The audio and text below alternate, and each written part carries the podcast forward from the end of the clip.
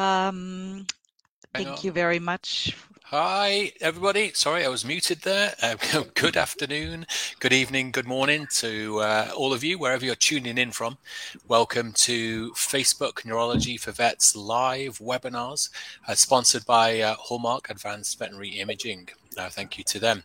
I uh, hope everyone is enjoying the summer. Uh, today, uh, we are uh, quite privileged to have with us a superstar of veterinary neuroimaging. Um, Dr. Silke Hecht, uh, who is here, um, received her veterinary degree in 1998 and her doctorate in 2001, both from Ludwig Maximilians University in Munich, Germany. She completed a residency in diagnostic imaging at Tufts in 2005. Uh, she is a diplomat of both the American College of Veterinary Radiology, ACVR, and European College of Veterinary Diagnostic Imaging. Dr. Hecht is uh, currently a professor of radiology at University of Tennessee College of Veterinary Medicine and she's also a consultant for VetCT. Her areas of interest include MRI, neuroimaging, and oncologic imaging. Uh, she has published more than 90 peer reviewed publications and 25 book chapters, and she's also editor of a textbook on veterinary radiology. So, as I say, we're very privileged to have you here, Dr. Hecht. Thank you very much for giving up your time. I know you're very busy, been um, recently teaching the uh, brain camp to uh, all those lucky residents. Uh, so uh, thank you very much for, for coming. And today you're, you're going to talk about a study you did uh, on MRI and CT uh, with cadaveric skull fractures. Thank you very much for the introduction. I'm definitely uh, honored to be here. Thank you for the invitation. Thank you to Simon and Laurent for inviting me and for uh, to Hallmarq, as mentioned, for sponsoring this session. And yes, I am excited to speak about this project. Um, it took a while to get completed, and I do want to acknowledge my co-investigators on this, Dr. Kim Anderson, who is a neurologist here at the University of Tennessee, Aud Castell, also a neurologist. She was at UT, she is at Montreal now, but at completion of the study, she was here. Jay Griffin from Texas A&M, Adrien Espel here at UT, Nate Nelson, who is at NC State, and then our statistician, Dr. Soon, who uh, helped us design the statistical model here. So uh, no relevant conflict of interest. Uh, and this is the paper. I abbreviated the title on the title slide because it is quite long, but what we were looking at was the agreement of MRI with CT when assessing skull fractures in a canine and feline cadaver model. So uh, background and aims of the study as many of you probably know, CT is considered the gold standard for evaluation of patients with acute head trauma. And there's several reasons for that. It's fast. Um, even with older scanners, slower scanners, a CT can be completed in you know a few minutes while even a fast mri if you limit your sequences is going to take longer um, it can be performed under sedation rather than anesthesia which in a trauma case might be advantageous. It is excellent for the detection of skull fractures. I just put a CT image here of a clinical case uh, where you clearly appreciate the presphenoid bone fractures, fracture of the hamulus here, and then frontal bone, frontal sinus fractures with a lot of material in the frontal sinuses. The zygomatic arch doesn't look right either. So it's really, really excellent for that, the gold standard for the evaluation for cortical bone. And it's also really good to detect intracranial hemorrhage. This is an example here of an extradural epidural hematoma being hyperattenuating to the remainder of brain parenchyma. There is some midline shift. One sees the uh, deviation of midline towards the left. And then also concurrently evident are these skull fractures, material in the frontal sinus, and gas escaping. So for all these reasons, CT is traditionally considered the gold standard. And I'm not going to argue that actually, but MRI may on occasion be chosen instead, um, depends on the individual case presentation. There are actually situations where MRI may be indicated. So, in an instance where you have done CT and the, the neurologic exam findings are just inconsistent with what was seen on CT.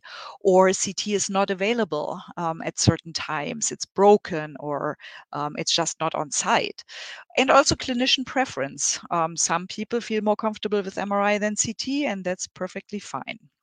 So the aim of the study was to evaluate the agreement of MRI with CT in detection of skull fractures in a cadaver model.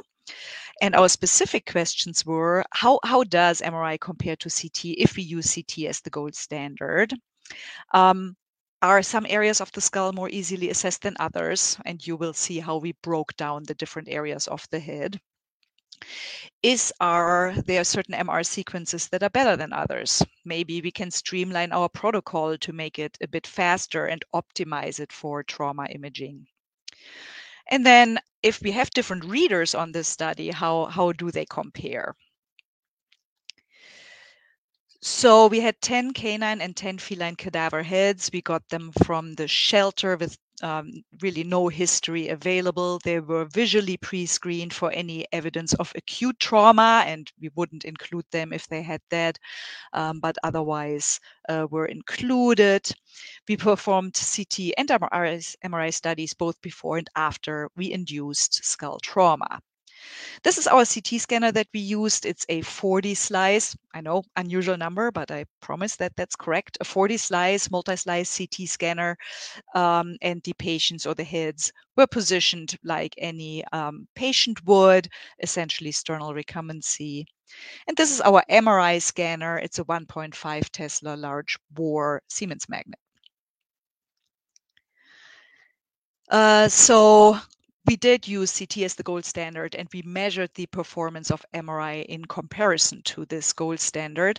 But we started out pre screening the CT images uh, by the two main investigators, Dr. Anderson and me, and just rated which bones we assessed as fractured based on the CT. And we plugged that into an Excel table and then we met and discussed any cases where we um, had disagreeing assessments. We were pretty close.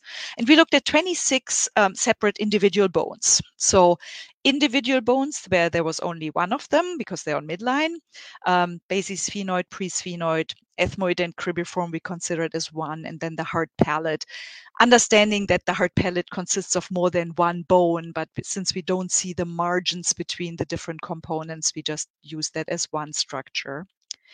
And then we looked at paired bones, occipital, parietal, frontal, temporal, and the temporal we broke down into the cranium part and then the part that contributes to the TMJ, temporomandibular. Incisive bone, nasal bone, maxilla, zygomatic arch, mandible, and we did the same for the mandible as for the temporal bone. We broke it down into essentially the, the ramus or the body of the mandible, and then TMJ, so the part that um, communicates in the temporomandibular joint, the condyle.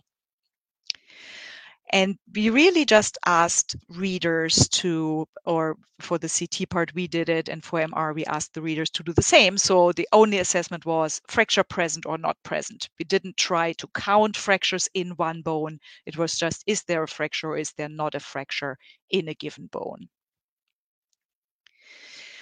So I have a couple of videos here, and I hope these uh, show for you. This was a feline head prior to the induction of skull trauma. I shall warn you, this cat had been used in a surgery lab right before, and an eye had been enucleated. So this was not pre-existing trauma. This was um, just done. Oh no, that was yeah, there it is. Okay, the right globe is missing, so you see a little bit of material in the nasal cavities may have been pre-existing we didn't have a history or may have been post-mortem but no evidence of obvious osseous trauma so we included this case. And then after head trauma was induced um, the imaging was repeated. You see there's a bit more gas now in the cranial vault fluid in the um, tympanic bulla didn't matter. But here are TMJ fractures. You see skull base fractures pretty extensively, frontal sign, frontal bone, um, frontal bone again of the orbit, nasal bone, um, and uh, ethmoid turbinates as well. So pretty complex and multifocal fractures in this case.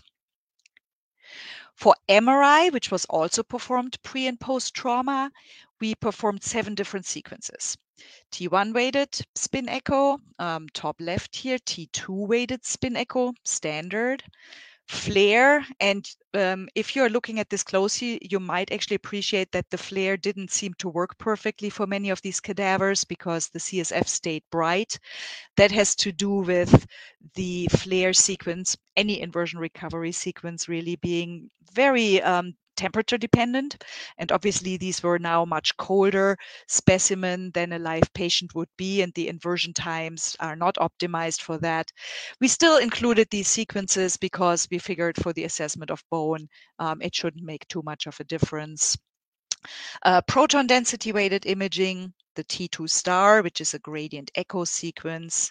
Then we ran a thin section T2 sequence. This allows us to acquire sub-millimeter slices in T2 weighting. And then with the same slice thickness, a, uh, a T1 weighted gradient echo sequence. And in Siemens terminology, that's called a vibe. And then we evaluated the images we tried to actually recruit more evaluators, but we were turned down a few times. So we ultimately had four evaluators, all of whom were blinded to trauma status. We randomized all the MR sequences uh, and the patients, and each of them was evaluated individually by the readers. They did not have access to the CTs, of course. And they were asked, similar to what we did for CT, to evaluate the individual bony structures for presence or absence of a fracture. We then asked our statistician to uh, evaluate the data for us, and we were looking at MRI agreement with CT and specifically overall. So essentially, is this a trauma head, post trauma head, or is this not a trauma head? Um, and then how does it agree for individual bone fractures? We looked at cats versus dogs. We looked at individual sequences. So, how did each individual sequence perform? We looked at the individual bones, um, but we also grouped the bones. So, we came up with four groups uh, one group making up the cranium, one making up the face. And then we specifically also looked at TMJ and skull base fractures because those may become clinically important if you look at actual trauma patients. And we looked at different observers. Was there a difference how the different observers did? Uh, P below 0.05 was considered significant. All right, results. Um, we had 19 studies with fractures and 21 without. Uh, there was one feline skull where we were apparently unable to induce a fracture, and that kind of slipped through when the studies were done. We were not always able to be there for the actual scans, and the technician running the scanner didn't notice. We left it in the trauma group. I mean, you might ever, you know, see a case of head trauma that doesn't actually have fractures. Um, didn't really matter ultimately. We had a median number of fractures of 3.5 for skull, but the range was wide from, from 0 to 17. Uh, interestingly, and that is probably representative of the, the type or the way how we induced the fractures.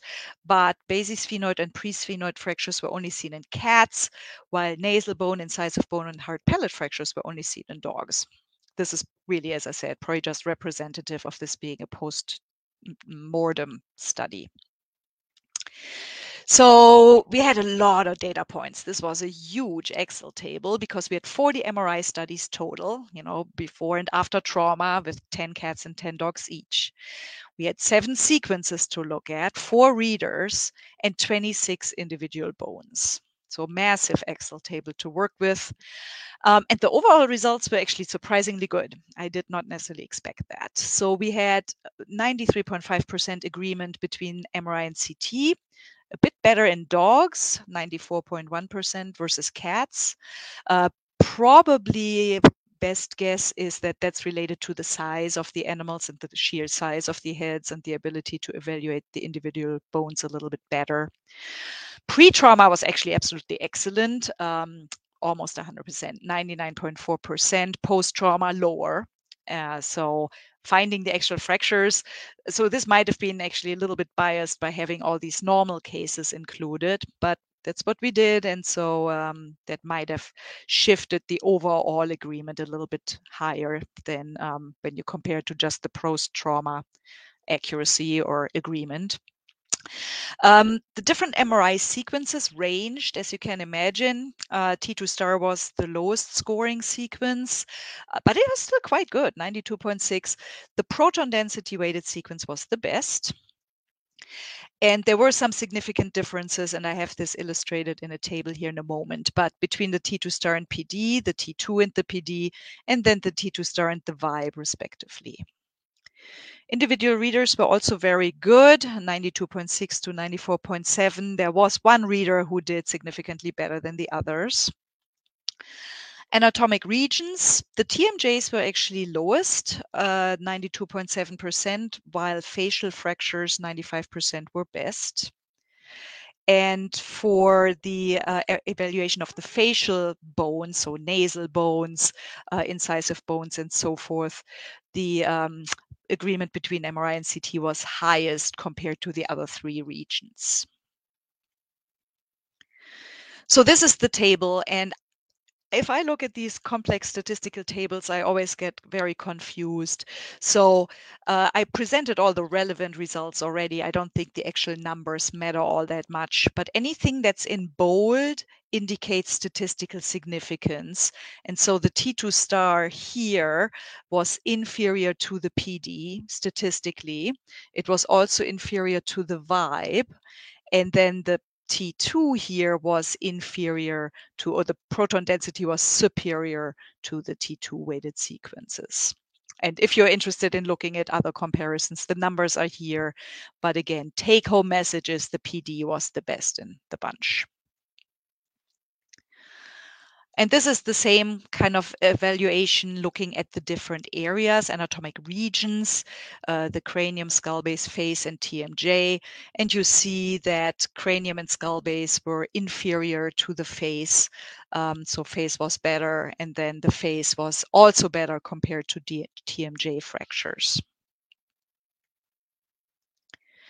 Of course, we ran into a bunch of challenges and limitations. This was a very complex study. And one thing was difficult was the fracture type. So I do believe, and looking at specific cases where fractures were missed, very small fractures and non displaced fractures were most easily missed. And so were mildly displaced fractures. And then fractures not involving the cranium. Um, only in part true because the face was actually better than the cranial vault, but the mandible or TMJ was pretty low. And we had wanting to make a point that maybe neurologists are only looking at the skull or the cranium and they don't really care about TMJ and nose, um, but that we didn't we only had one neurologist actually as a reader we had aimed for recruiting three but couldn't find them uh, so can't blame neurology for this. She did actually very good in this evaluation. Um, and ultimately, not entirely sure what caused this, but uh, facial fractures were better detected than cranial fractures, but cranial fractures better than, for instance, TMJ fractures. This is one example, and I'm putting a couple of arrows here at the bottom where there were TMJ, or not, sorry, um, fractures of the mandible not involving the TMJ. So these were just at the very bottom here of the mandibular angles, bilaterally symmetric. There's some gas uh, included here. The skull was still correctly graded as traumatized, no question. There are multiple skull fractures that were evident. And I'm putting up here the worst performing sequence, the T2 star. Yeah, no wonder you couldn't see anything. It's all a big blob of susceptibility artifact here ventrally. But even on the PD, uh, even knowing that they are there, I would struggle to identify them as well. So those were, were missed. Um, and then this is actually the only case where the entire skull was rated as normal or non-traumatized while there was a fracture present. This, again, mandibular fracture, was the only fracture present in the skull, so it was rather rare to have only one, and uh, it was missed by all readers. If you compare it to, again, all the uh, different MR sequences here, you can maybe actually make a point in hindsight that on this PD or even on this uh, thin section T1, it is uh, present, but probably would miss this again. So that was a limitation. Another challenge was exactly identifying uh, where the fractures were when readers were asked to put this into the Excel table. So, which exact bone is it? Uh, if you have bones that are bordering each other, saying if something is exactly like seen here, uh, parietal bone versus temporal bone. Um, on the on the left side, uh, then some of them are exactly on midline. So that might make categorization difficult, even on CT, honestly, but especially on MRI. And then when you have fractures along suture lines, like in this presumably younger skull, um, if you have suture lines still present and you have a step there, it was just difficult to A, identify and then B, also which bone do you attribute this to. The way we address this, um, if it wasn't noticed, yes, it was considered a miss. But if it was uh, attributed to either incisive bone or maxilla here by the reader, both would be given credit as being correct. Another challenge, as you can probably imagine, gas. Gas is not our friend on MRI. So we had even on the pre-trauma heads, because they were cadaver heads and we had to sometimes store them overnight. They were in a fridge, but um, there was often gas accumulations within the within the cranial vault and the soft tissues. So even pre-trauma studies often had pretty significant susceptibility artifacts, which of course were more severe on the gradient echo T2 star than they were on the spin echo sequences. And then post-trauma, the post-trauma studies we always had to fit these in between clinical cases so they may not happen until all the clinical cases were done or there was a gap between clinical cases. And you can see in the same cadaver head how much more gas there is now and how much worse those susceptibility artifacts got. I do want to point out though how nice on the proton density weighted sequence the bone still looks. Despite all this gas here, there's actually rather little susceptibility artifact coming from it on this sequence. So this allowed still pretty decent bone evaluation, I think. Um, there were some cases that had pre-existing dental disease that was not an exclusion criterion. And then we had one case that had a lesion that we considered chronic and for that reason did not exclude, but it was mistaken by many readers on many sequences as an actual fracture or lesion. So this uh, ossification of the frontal sinus mm, not maybe it got never aerated and then this focal divot in it it's unclear. This again was a cadaver head. This might have been even a trauma in utero or at very young age, and rather a developmental anomaly. Um, but it was certainly not an acute trauma, and it was mistaken on MRI as possible trauma or as trauma by many readers, and understandably so. Other reader factors that may come into play memory if there was a particularly noticeable fracture, or readers might, when they come to the next sequence on this skull, even though randomized, might recognize that they saw this before. Couldn't really completely exclude that. And then uh, more than one reader complete, commented on being really fatigued by the study, getting really tired and really annoyed, and um, yeah, understandably as well.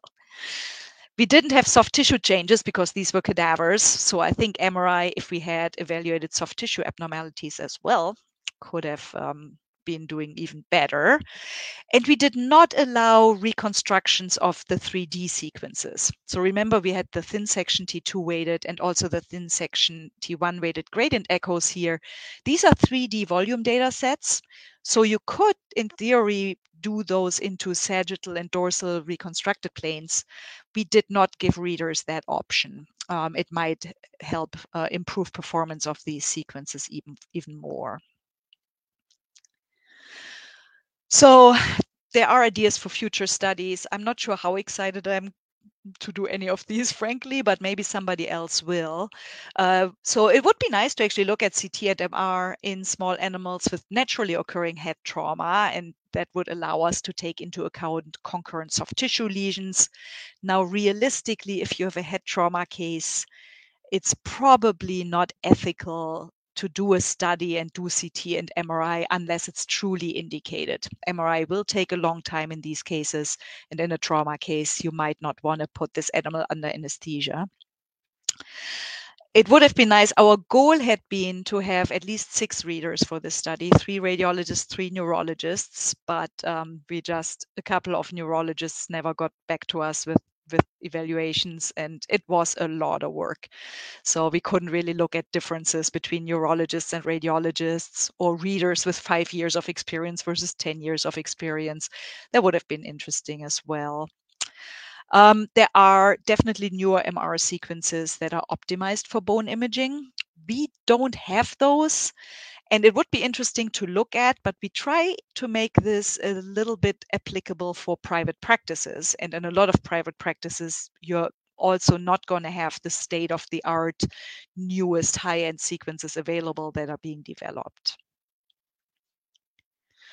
So, in conclusion, um, I assume that CT will remain the modality of choice in the evaluation of acute head trauma in small animal cases, and I'm not advocating otherwise. But MRI was highly accurate in this study to identify skull fractures in cadaver models. And I think the only thing I feel fairly strongly about as a recommendation based on our study results if you do MRI of a head trauma case or a possible head trauma case, include a proton density weighted sequence um, that should be available even on low field scanners. Um, and if you, for whatever reason, do not have that, other sequences that are going to be pretty good are a thin section T1, um, one of those volume uh, GRE sequences and even a standard T1 will be better than a T2 to evaluate uh, head trauma cases. That's what I have. These are my cats who are luckily not traumatized, at least not that I know of. And um, I would be more than happy to address any questions anybody has. Thank you very much for this presentation. Um, we got a few questions, actually. Cool. Um, the first one is how the injury was done. oh, yes. I was actually hoping this question would come. So, this is why I did not address this in the materials and methods. It's pretty gruesome. We tried everything, and it is actually more difficult than one would think to break a dog head. Um, so, we started out with throwing them down the stairs. We have outstairs some like staircases. It didn't really work particularly well. Um, somebody suggested going up on the roof and using that. Uh, that was denied by our hospital administration, and it would have probably been very inappropriate. Um, we tried even once to roll a car over one, but even that, it just bounced the head away. It wouldn't break. Uh, so it was ultimately mostly crushing injuries, and that went from hammer to cracking them in the the CT scan room door is really heavy. It's a metal door, so we crushed some of them in there. Uh, it was gruesome and terrible, and it's another reason I don't necessarily want to do this again. One thing we tried too, and we didn't include those at the end. Um, metallic uh, like to mimic metallic projectiles. We hammered like a screwdriver through the skull, but that left really annoying artifacts behind, um, yeah. metal artifacts. So that was considered not a good model. But it's it's a good point. It was not super standardized, but no head trauma is. You get a head trauma case and it's not going to have a standard injury. But it was imagine, the worst part. I can imagine the brainstorming session to yeah. uh, establish the, the, the, the method of head trauma. yeah, yeah, and you could clearly tell some people being dog people and other people being cat people, and they were like, "No, you can't do this." To anyway, it, it was not. I can fun. imagine some uh, personality suddenly coming to light. Oh, and, totally. Uh, the people wanting to go up on the roof, yeah, yeah absolutely. And, and, you're not not regarding the people the same way in the clinic anymore. so, it is so true. And then we were like, I hope no clients want to walk by the building while yeah. we are throwing dog heads off the roof. That would have oh, been. I thought, I thought you were a quiet person. yeah, exactly. Very dark, very dark background good, there. Good. Uh, next one from Kuhn. Um, I was wondering why T2 star was used and not susceptibility weighting imaging sequence. Could you please elaborate? Yeah, um, it's a really, really good question. Um, we actually don't have susceptibility weighted imaging here. Um, and uh, we potentially could have used it as an alternative and it would have been potentially better than the T2 star. We don't have it on our scanner. We just recently actually got it as a, a demo version and we had it for three months. And at least in our hands, compared to T2 star, and we didn't look at trauma in our clinical cases now, but it didn't do that much better or it, it made no major difference. So for our administration, we didn't have a strong justification to actually even purchase it. I know there are no at least two papers saying it's advantageous and it's better to look for thrombi and distinguishing hemorrhage from mineralization. And that would be actually really interesting. Does the I assume it would, having seen how bone looks on SWI, um, it might do better uh, than T2 star. Uh, we didn't have it at the time of the study mm. and we still don't have it but that might have been a very interesting thing to look at it's a good question but i, I suggest uh, you you go ahead and do the study and compare those two sequences that would be cool um, another question from Kun. But go a, a, bit along what I was going to ask you is that obviously, I mean, you, briefly mentioned it. This study doesn't take into account. I mean, when you look at an MRI, sometimes you use the telltale sign around, you know, a fracture, and then think, oh, let's have a better look at the at the skull and realize there is a small fracture. But mean, the way the brain will react to the fracture, like edema, hemorrhage, which may not be seen, you know, on um, uh, on obviously on the cadaver, and therefore we may underestimate, you know, that the MRI may perform actually better because of this telltale sign, you know, to some degree. And I think that's what Kuhn was also saying. Yeah. Um, oh, I, I, absolutely agree. I think we might have shortchanged MR in that regard. I was still amazed how well it did overall, but I do agree. Um, that would then be a follow-up study with actual clinical cases. Again, I think it would be really unethical to do that in live research yeah. dogs or something like that. And then the question is, is it necessary? Um, but I totally agree. And there is one study out there, it's a digression, but they, where they looked at performance of different imaging studies where they implanted foreign bodies into the paws of dogs and used ultrasound, CT, and MR. And MR did terrible, but I actually really hated that study because it was cadaver feet and they put wooden sticks into it. You don't have an abscess, you don't have the edema, mm-hmm. you don't mm-hmm. have the inflammation. And of course, MR is going to be crappy.